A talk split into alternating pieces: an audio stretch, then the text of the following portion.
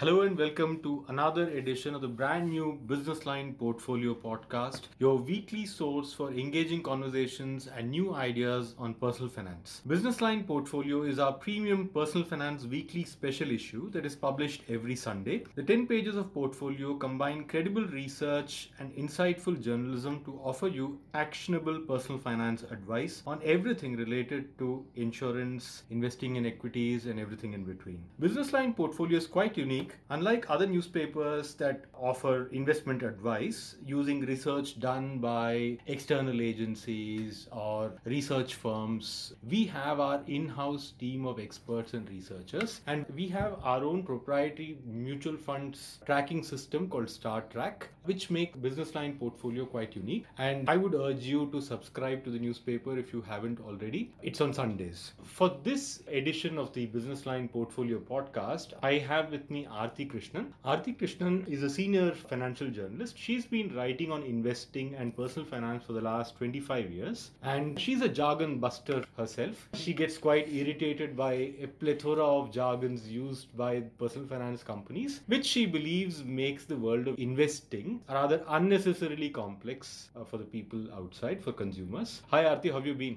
Hi, I've been good. What makes you anti-jargon? What gets you a goat with jargons?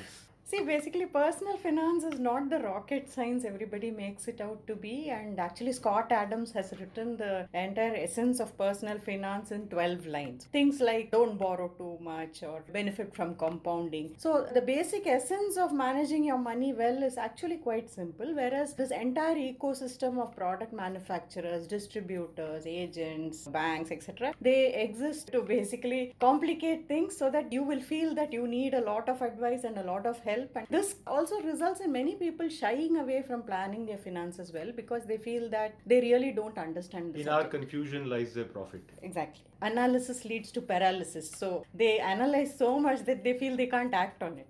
Aarati, in continuation with what we were discussing last week with Vardhini, we were talking about the fundamentals of a good financial plan, a personal finance plan. She was telling me that insurance is the basic building block of any good plan. Since you've been writing on the sector for a long time, could you tell us why it is so important and why should people make that the bedrock of their plan? See, the basic purpose of investing is to create some wealth in the long term. You may have some goals which you want to meet. You need money for it, right? But before starting to grow your wealth or invest your income and make money from it, you have to protect what you have, right? So insurance is all about protection. Though in India, insurance is often misunderstood as an investment, etc., etc. It's actually about protection. So if you look at, say, life insurance, you assume that you will be earning an income. When you start your first job, the question people often ask is, what SIP can I start, right? Or give me a stock tip. Exactly. Nowadays, yes, with Robin Hood and all that. So people ask that. In that, you're making an assumption that the job that you're holding on to currently is going to last into perpetuity and your income is going to grow like clockwork at 10% every year or so. So you think that this thing is going to continue and it's going to keep you in fair comfort, right? But that is not an assumption that you can make very lightly. Of course, in the very worst case scenario, suppose you suffer an accident or something and your income is interrupted for a temporary period. Nowadays, you hear of people in their 40s suffering from heart attack, etc., and their family members are left bereft. Or there are more likely scenarios like you may lose your job and it may be interrupted for a few months and you don't know what to do. So basically, insurance products and protection products help you tide over such scenarios where your income is interrupted or your income is stopped and your dependents actually need that financial support in order to fulfill their goals and to meet their life aims. So insurance should be the first building block of your financial plan because insurance makes sure that no matter what happens, your plan is not interrupted and your dependents are not left without any financial support. But unfortunately, Aarati, insurance is one of the most neglected financial services products. I think the penetration in India is less than 4%, That's right. If I'm not wrong. That's right, yeah. What is it that prevents people from thinking about insurance properly? Is it because the benefits are to be gained by a family post your death? Is that something that people are not able to visualize the effects of not having an insurance? That could be one reason. But I do feel that in India, people are fairly selfless. I feel that when you have a family, you do want to provide for the family before you spend on yourself. We don't have too much of this I, me, myself kind of culture, frankly. So I think what prevents people from talking about or even thinking about insurance is a slight superstition that if you start talking about things like accidents and death and all that, it may actually happen. So even when insurers convey their product features to you, they try to cloak it under all sorts of euphemisms like unfortunate event instead of saying death. So I think that superstition that even talking about such things is quite bad. If you want to sit down with your wife and say, now what do you think I should take insurance? The first thing you'll have to start with is if something happens to me. And the wife will say in the typical Bollywood fashion, oh, don't talk about all this. It is very unpleasant to hear, right? So I think it stems from that attitude and the reluctance to acknowledge that something can happen to us. Even from a personal standpoint, we don't want to think of such horrible, unpleasant things, and we want to stick to things where we become very rich and we become Warren Buffett and we start investing. I think it is basically that which stops people from taking insurance. Second thing is, insurance in India has never been sold as protection. LIC, which has been there for donkey's years, has always sold insurance as a kind of savings product. So as soon as you join your job, you start investing in an LIC. Right? It's not about actually buying insurance or buying protection for your family. I think these are the two reasons. Lately though, I think things are changing. People are more pragmatic, and I also think insurers are beginning to talk more about actually protection products and term life and things like that. You know, when I was 10, my father bought some LIC policies for me, and just to illustrate this gap of understanding that you mentioned. So the agent who sold this product to my father, he said that the sum assured was 1 lakh, and my father imagined that after 30 years, which was the tenure of the insurance policy, that I would get that 1 lakh. When I started writing on business at about say 20 or 22, I realized that it's a term plan and there's no money that is going to come back. That is the attitude that people have. Right. That is the kind of imagination that people have about insurance products. And you said that they look at it as investment. We can't imagine a circumstance when the money that we have paid will not come back to us. Correct. I've invested so much, I won't get back anything. Yeah, that's true. Aarati, we talked about the low penetration of insurance. Even the sort of 4% of the population that has insurance of any form, underinsurance remains a big problem in India. So what would you describe as adequate insurance? So I think this underinsurance happens in India first because of this combining of insurance and savings. We usually have investment products with one small insurance component built into it. So when we talk of say a money back plan or say an endowment plan, because of this question people ask at the end of 30 years, what am I going to get? Insurance companies also like to sell these bundle products where you will get back something at the end of 30 years. And into that whole thing, there will also be a small sum assured or an insurance component built in. Because most people buy these investment insurance products, actually the insurance part tends to be a very small proportion and it is underinsured. Now typically companies use rules of thumb like if you have an annual income of say 10 lakhs, your insurance cover that you buy should be 10x that or 15x that. So 15 times your annual income or 10 times your annual income. Even if you go to many online calculators, that is the approach you will see. But it may not approximate your actual life experience. So suppose you take insurance at the age of 25. Many of us, we were in a lucky generation where when we started out on our careers, we were earning 3,000 bucks a month, but today we may be earning you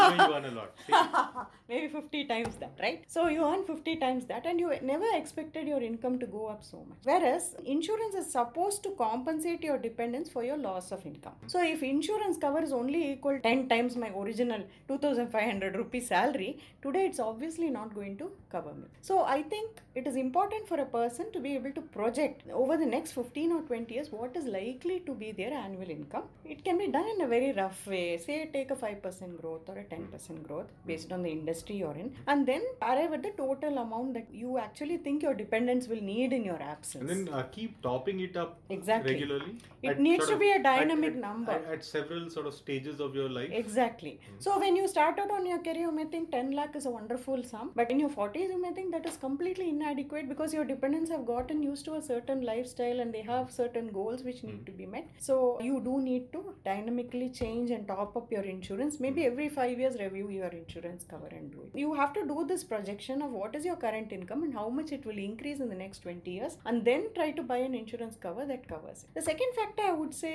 is if you are a person who believes in zero loans, etc., great for you. You can just stick to income. But if you have debt already, suppose you've taken a housing loan in your name and your partner is not working, then you have to actually cover in your term insurance plan for that loan outstanding also. Because if you leave your dependents with insurance, but they have to use most of that amount to pay off your debt, it's not going to help them, right? So you need to have cover any outstanding liabilities that you have also. Of course, if you've been a prodigal saver, then you can reduce your savings from that amount and the net amount you can actually budget. So if you have a 20 lakh home loan, you build that into your, you add it to your term cover, simply. A third factor, of course, is dependent. Suppose you have a sibling or younger brother or parents who depend on you, then the dependents' needs will be higher, so you need to budget for a higher insurance amount. Aarati, when you begin the journey of investing in insurance, for the lack of another word, what are the things that a buyer should keep in mind when evaluating an insurance product? Obviously, I would say that go in for term insurance with closed eyes, which is the most efficient insurance product. It does what the packaging says. So what are the things that one should be mindful of while researching an insurance product? Right. And here I would like to add that,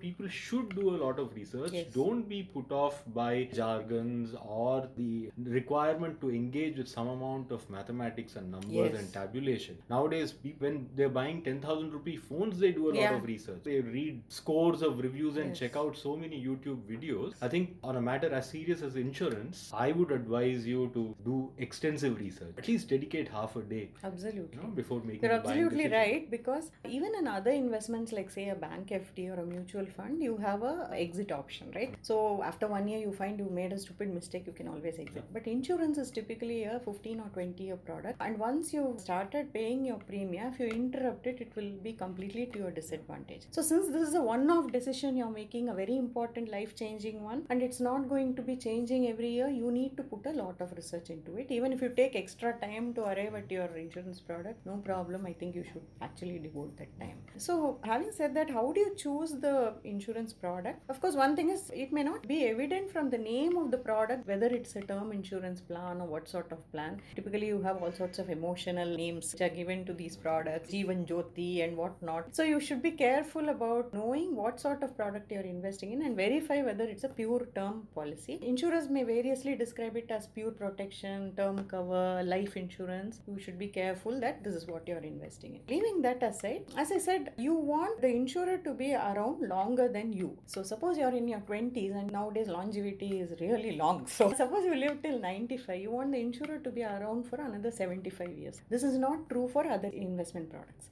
How do I ensure that? Yeah. So you have to make sure that the insurer, whether in India or abroad, does have a track record that lasts at least 20-25 years. How do I find that out? The inception date. Okay. So in India, actually, LIC has been around since the 60s. The private insurers were allowed only 20 years ago, so you can't expect them to be there for that long. But at least if people have been around for 10 plus years, I would feel safer with that insurer because that longevity is there. The other thing is, in insurance, size is an advantage. A small is not beautiful, really, because the larger the capital base of the insurer and the larger number of claims that he has serviced in the past, the more confident you can be that this guy can handle a large number of claims. So many people say that LIC, for example, is not a very customer-friendly organization and it's not as interactive as some of the private companies. But from a track record point of view, actually LIC does make sense. I'm not plugging for LIC, but I'm saying it has that advantage of vintage in its favor because it has serviced so many claims, it has seen so many scenarios. Second could be looking at the solvency ratio of the insurer. Solvency ratio basically captures how much of extra capital the insurer has after actually taking care of all his liabilities. So therefore, you have to make sure that if claims come to the insurer in a lumpy way, suppose there's a natural disaster and there are a lot of claims. If the claims come in a lumpy way also, the insurer will not go broke. So the solvency ratio, without getting into the technical formula, etc., actually verifies that the insurer has enough capital to service his claims and something more over that. So the method of calculating solvency ratio is actually specified by IRDA, and insurers are supposed to disclose the solvency ratio every quarter in their website. So just check for it. Minimum regulatory requirement is 150%.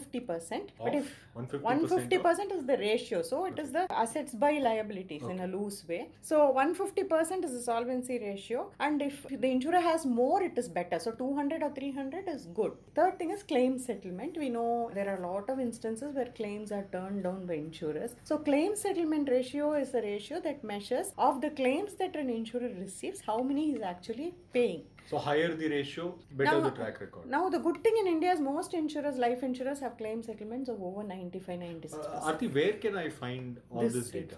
So insurers are supposed to put out quarterly statements called public disclosures on their websites. If you know the websites of individual insurers, you can go there and check it. Otherwise, Life Insurance Council is the industry body. If you go to the Life Insurance Council website, it has links to all these disclosures on a quarterly basis. IRDA compiles this and puts it in their annual report, but it's a once a year exercise. So if you want more updated data, you go to the insurer's website. So if you just put public disclosure and the insurer's name, it will actually take you to that page and you can check it out.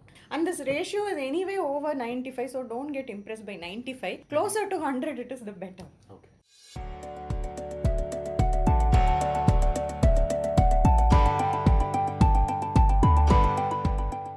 Aarati, you talked about these bundled insurance products which claim to combine the benefits of insurance and growth of your capital.